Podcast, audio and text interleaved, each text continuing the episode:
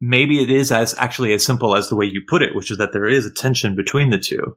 And I think maybe he's comfortable with that tension because if I can put my own words into, in, into Labriola's mouth, it is really just a matter of science depending on our needs because our needs are actually socially created and they are distinct in different periods and that they don't just build upon one another in succession toward a thing, but they could build up to a point and then a rupture from that point will actually, we'll find we have new needs and new science will be necessary to, to meet them.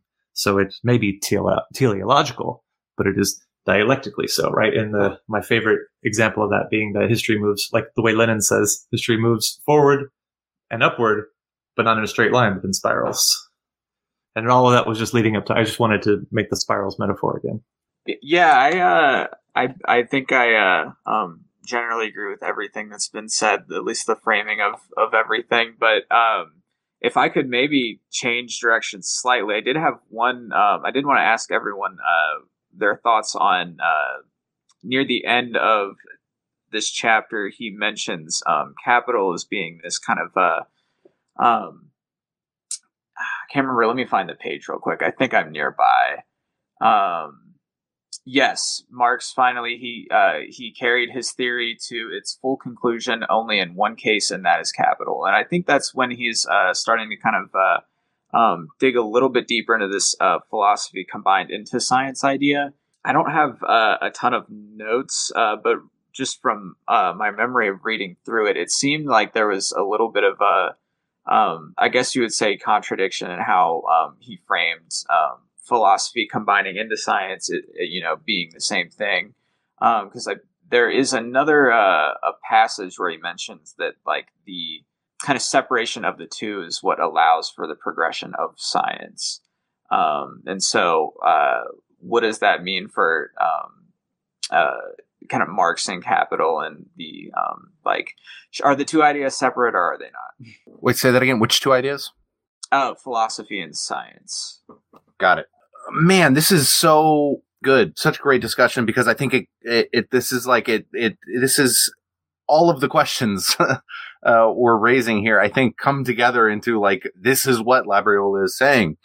Um, to go all the way back, Ryan, I, I think yeah, at least in some sense, you're right that I I, I read him uh, similar to you as being in the anti-Kant gang, but um, so only sort of. I think he's in the Hegelian gang or sees himself in the Hegelian gang, who you know, uh, Hegel read Kant uh, and taught Kant and studied Kant uh, whenever he was um, a, a, German uh, professor of philosophy. Um, and he was dealing with the problems that Kant left us with, which is a uh, perhaps in the deprecating uh, sense, uh, a metaphysical position of separation between subject and object. That the the phenomena belongs to the subject. The noumena is the unknown, unknowable thing in itself. Um, and this is a sort of a, a, a, metaphysical position that the subject is in. Um, I think that a major part of Hegel's project was elaborating this, you know, uh, Western mystical tradition of uh, we exist as a projection of God, separated from God, and our purpose in existence is to come to know God and ourselves, and in so doing, reuniting with God. And I think that this operates on the level of, of metaphor with phenomena and noumena and the process of science as the perfect philosophy uh, of uh, being that uh, empirical investigation into the world, coming to know ourselves and the world as subjects investigating the unknown, unknowable noumena that we are uh, intrinsically separated from is a process of coming to know God and coming into into a position of being reunited with God. But science is not this sort of like absolute uh, eternal thing. It itself is a thing that is socially and thus historically constructed uh, that uh, develops across time and across place and is conditioned by the needs, uh, the material needs of the uh, the people who have constructed it and uh, and wield it. Which comes to the point, I think, which the reason I think I, I, was I had so much pause about his use of the word genetic as uh, being linked to dialectical.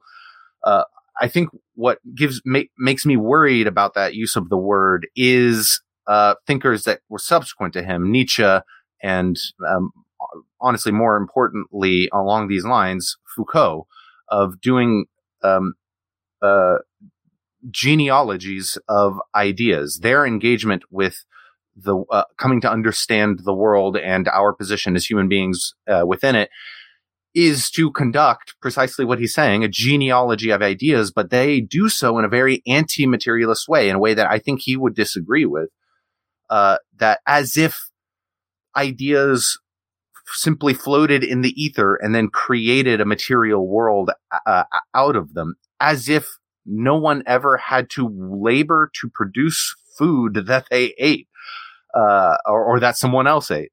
Um, or, or had to labor to uh, produce themselves or reproduce uh, uh, themselves and society, uh, as if uh, ideas are totally detached, not detached from, but the order of operations, the w- what underlies the which one underlies the other. Nietzsche and and Foucault see the ideas as constructing our realities rather than the other way around.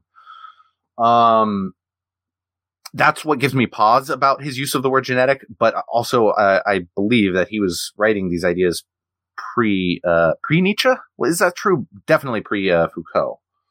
Uh, and Foucault is definitely the one who brings this uh, tradition forward uh, out of Nietzsche into much more prominence that we see all around us today. It's a very anti-materialist genealogy, um, genetic tradition, uh, which which then finally, I think, comes back to the point of I, I think teleology. I, I think okay, so I hesitate here because in the next chapter he starts talking about um, uh, monism, um, and uh, this actually I think may reintroduce an external uh, teleology.